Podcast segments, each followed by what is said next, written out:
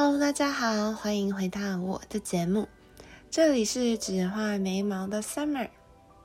这周很多人都有发现我的 Podcast 好像只更新了一集，然后怎么迟迟都没有出现？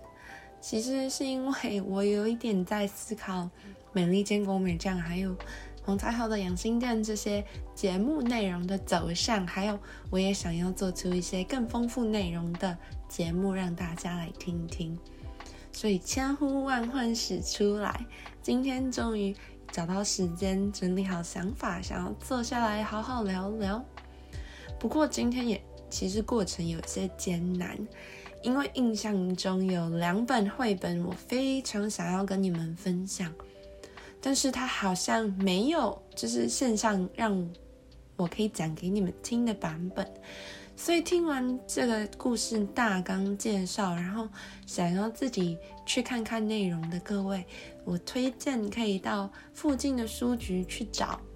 嗯，今天还是要讲故事，对吧？所以我们话不多说，让我做你的太阳，我们不负好时光。今天美丽坚果美酱，我想要讲的是有关大自然跟我们心理成长的这一块，听起来好像。很奇怪，为什么大自然一定要跟心理成长有关？你的脑袋是不是马上就浮现出一个人在森林里做瑜伽，然后太阳从上面照下来，心情非常平和呢？我觉得不见得一定要是在树林里，其实也不见得一定要做瑜伽，但是就是你在做这种事情的时候，知道你是谁，你在哪，然后感谢这一切周遭的环境。这样其实就可以达到一样的目的。今天想要讲的绘本呢，它叫做《山之声》。山是山林的山，然后之就是子曰什么什么之那个之，生就是生命的生。那这个故事是日本人写的，它的作者叫做立松和平。那他画画，这本画的非常非常厉害。他是很有名的日本画家，叫做伊势英子。那我以后如果有机会，也可以再介绍他其他画的绘本，我真的很喜欢，看了非常疗愈。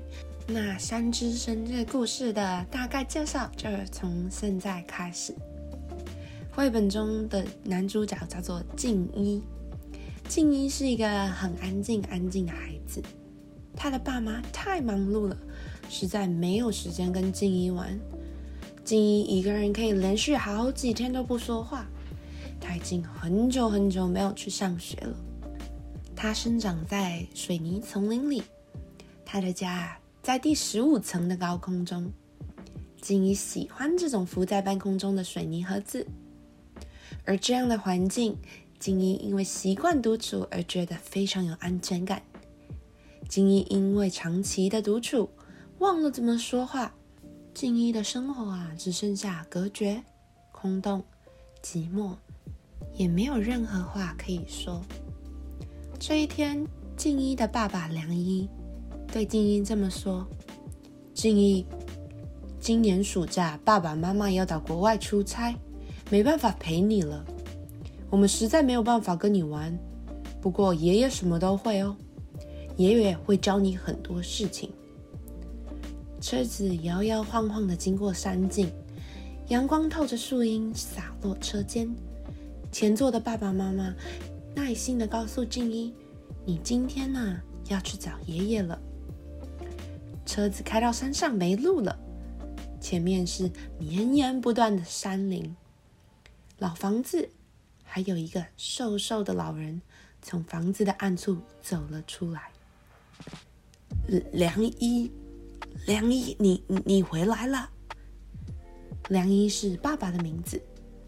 祖父没有看爸爸一眼，却对着静一这样说：“梁一辛苦了，我还在想你是不是迷路了，没想到你还记得回家的路。”静一的祖父是一个孤单的老人，静一的祖父却一直把静一叫成梁一，梁一就是静一爸爸的名字。那时候啊，梁一离去的时候也是静一这样的年纪，所以祖父对爸爸的情感记忆一直停留在静一的阶段。静一的到来让他的生活有了重心。他热情地照顾静一，并教静一如何在溪中捕鱼，在山中生存。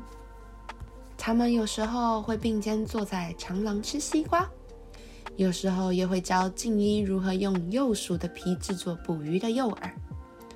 吃饭的时候，他却说：“我我只教良医，不教别人啊。”祖父啊，从来都把静一以为成良医了。但是啊，沉默的静一从头到尾都没有告诉他的祖父：“嘿，我不是良医。”那一天，祖父要教静一怎么用幼鼠来做捕鱼的网。祖父把刀子划过幼鼠的头颅到尾巴，鲜血就这样染红了整个岩石和河水。静一心里深处有个声音，让他不禁开口说道：“好好可怜啊！”良医，活着是一件悲哀的事，在死以前都得战战兢兢的。这个家伙一定很害怕。祖父说完，把木头笼子放到水里，原本吱吱叫不停的幼鼠，沉到水里之后就没有声音了。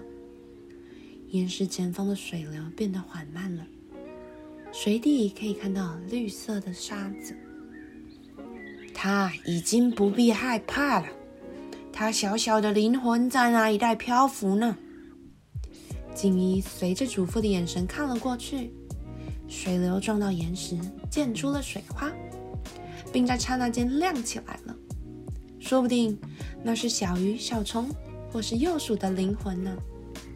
祖父的居家环境啊，跟静一住的大楼很不一样，有鸡舍。有山林，有山丘，有溪流，还有他从来没有看过的樱花勾吻龟。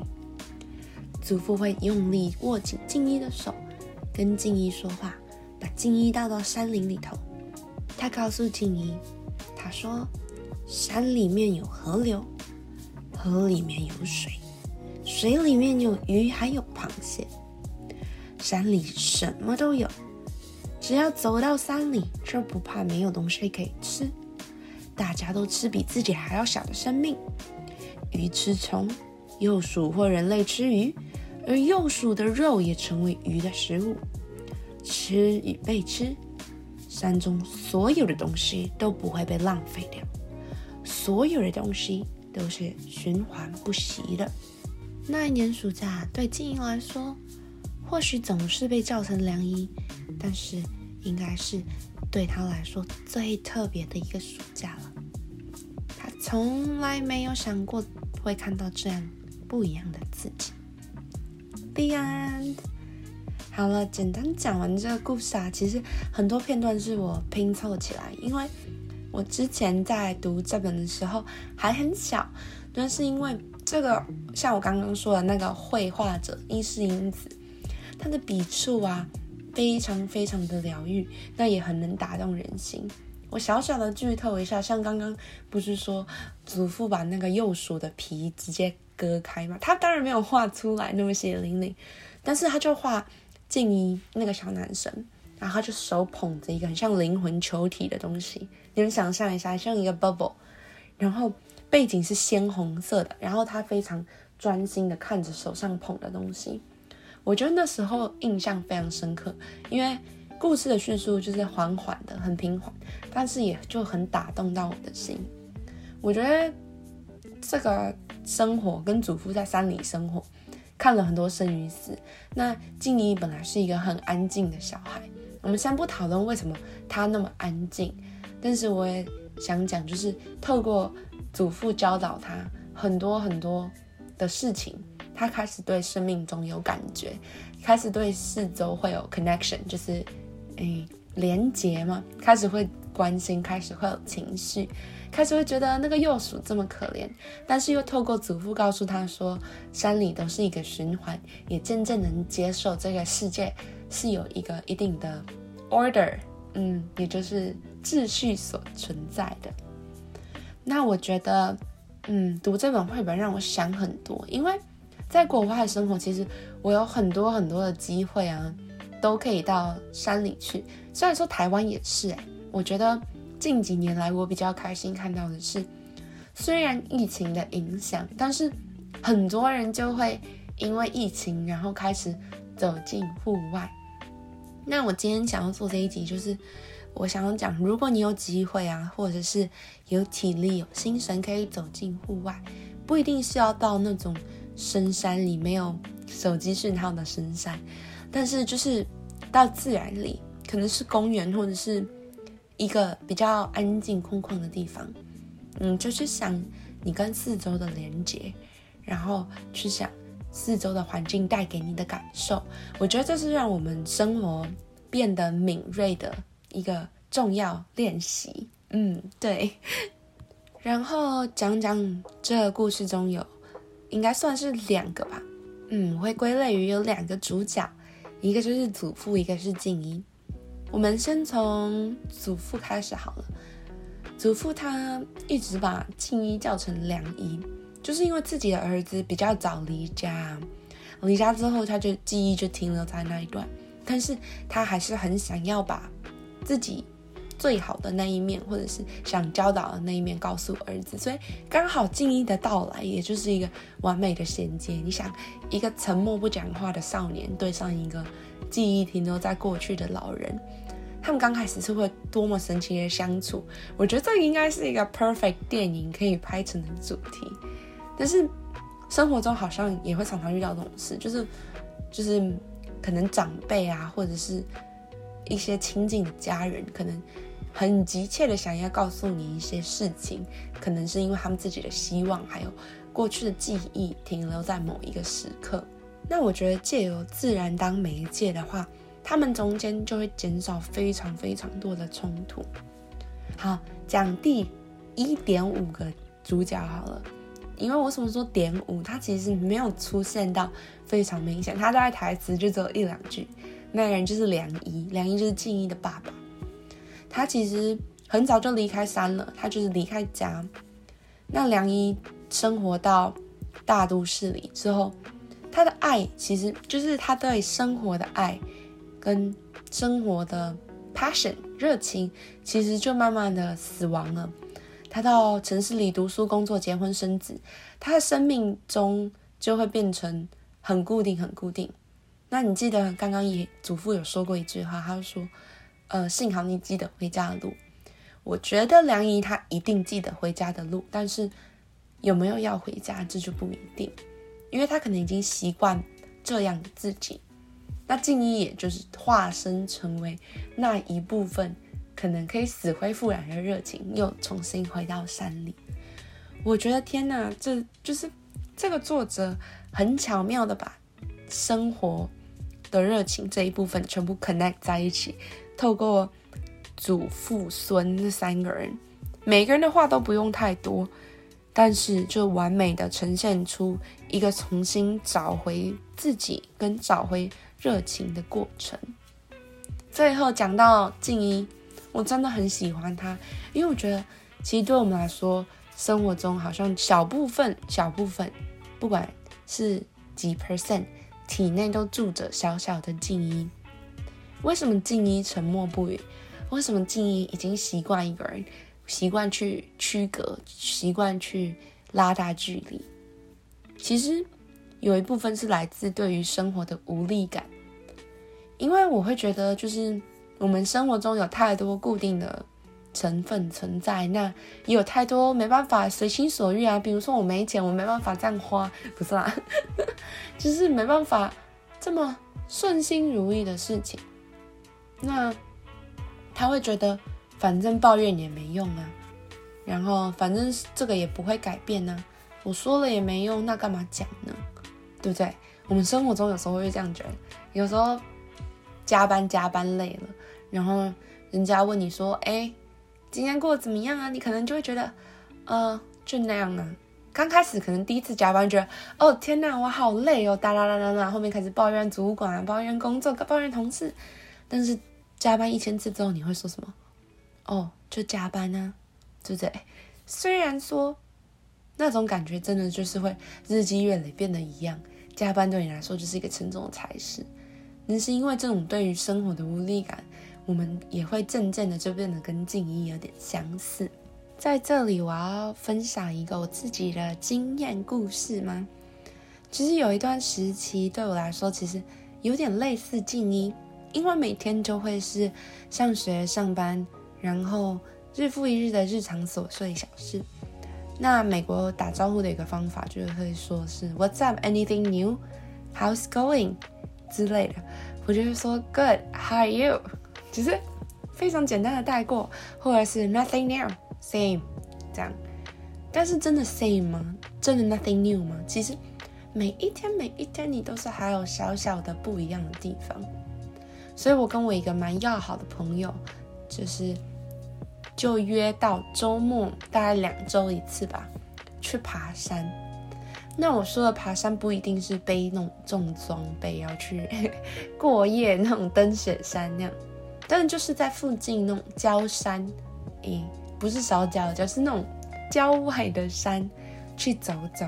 我觉得真的有差。虽然说你双脚在走，然后景色可能就是树跟山。但是你在走的同时，你的脑袋会变得非常空，你可以去想你做的每一件事情的理由。那你偶尔也就可以跟你一起爬山的伙伴去聊聊天呢，说说话。我记得有一次蛮冷的天气吧，那我们两个人就各背了水啊、零食之类。但是越爬就越热，我就越走越快。我朋友突然说：“嘿，呃，我会不会拖累到你？你要不要自己先走？”但是我停下来，然后想一下，我就跟他说：“没有，山是一起爬，我们要一起走，那就调整到两个人都适合的速度。虽然说我们两个想的东西可能不太一样，就净空了脑袋的过程也不太一样，但是我们偶尔就会丢出一两句话，然后开始谈，开始聊天。我觉得这跟平地平常在 text 就是传讯息，或者是 even 讲电话、聊天、喝咖啡、吃东西。”聊的事情完全不一样，我不知道是不是只有我，或者是因为爬山这个活动特别的不太一样，但是我觉得是因为在自然环境中，你看到的东西，你所感受到的感觉，也就会去影响到你所表达的，还有你情绪的连接。像如果他那时候就问我 anything new。我就可能会跟他说：“Oh, I'm actually working on a project of 怎么样？也许是时间变得慢一点了吧，或者是当你知道要进到山里的时候，你就没有那么多预设立场，觉得哦，我快点要交代我的事情，就连很琐碎、很琐碎的小事情都可以被拿出来讲。那我觉得其实这是非常重要的，在你要装备好自己，然后变得生活更富足一点的时候。”这些小事情都被值得被记忆，不是被值得记忆也可以。嗯，你可能会说，那我在台湾怎么办？又不是像你们在国外随便开车都有山。我觉得台湾才方便呢。台湾可以从附近的步道或者是河滨开始，也不一定要跟人，你可以跟自己。那你就走，走的时候你就想，你就想，嗯。你今天做了什么？你完成了什么小事？有什么事情要改变？然后就很像我第一集有提到说，怎么设定自己目标的那个过程。那你可以一周一次，两周一次，甚至是两周两次，不不一定要固定天数，有时间就这么做。我相信一定会带给你很多很多不一样的感受。今天除了分享绘本。分享我在国外喜欢亲近自然的理由，还有鼓励大家有机会出去走走以外，我觉得对生活的热情才是嗯让这一切都有意义的最大原因。因为生活嘛，人生苦短，甜点先吃，但是不一定是叫你说哦每天都要爽过这样，有时候一点点小小的。思考一点点小小的突破，还有很多很多的感激，跟很多很多的注意小细节，都会让自己每天的生活变得很丰富。那很丰富的同时，你也不会有时间去想东想西，或者是变得比较疲倦、没有动力。当然，除了没有好好睡觉以外，睡眠是很重要的。希望这一集的 podcast 让听到你你们，不管在做什么事情，都可以重新燃起动力，就像原本沉默的静一，原本漠不关心的静一。因为祖父的带领，因为山林的召唤，而重新找回生活的意义。希望你们也跟我一样喜欢这个故事。如果想要看绘本的话，我会把名字写在我的标题中，你们可以到附近的书局去找找看，真的很值得。我们今天的 podcast 就到这边结束。如果你有什么想跟我说的，就欢迎到我的 Instagram 或是 Gmail。Only Browse 底线 Summer 跟我说，我们就下次再见喽，拜拜。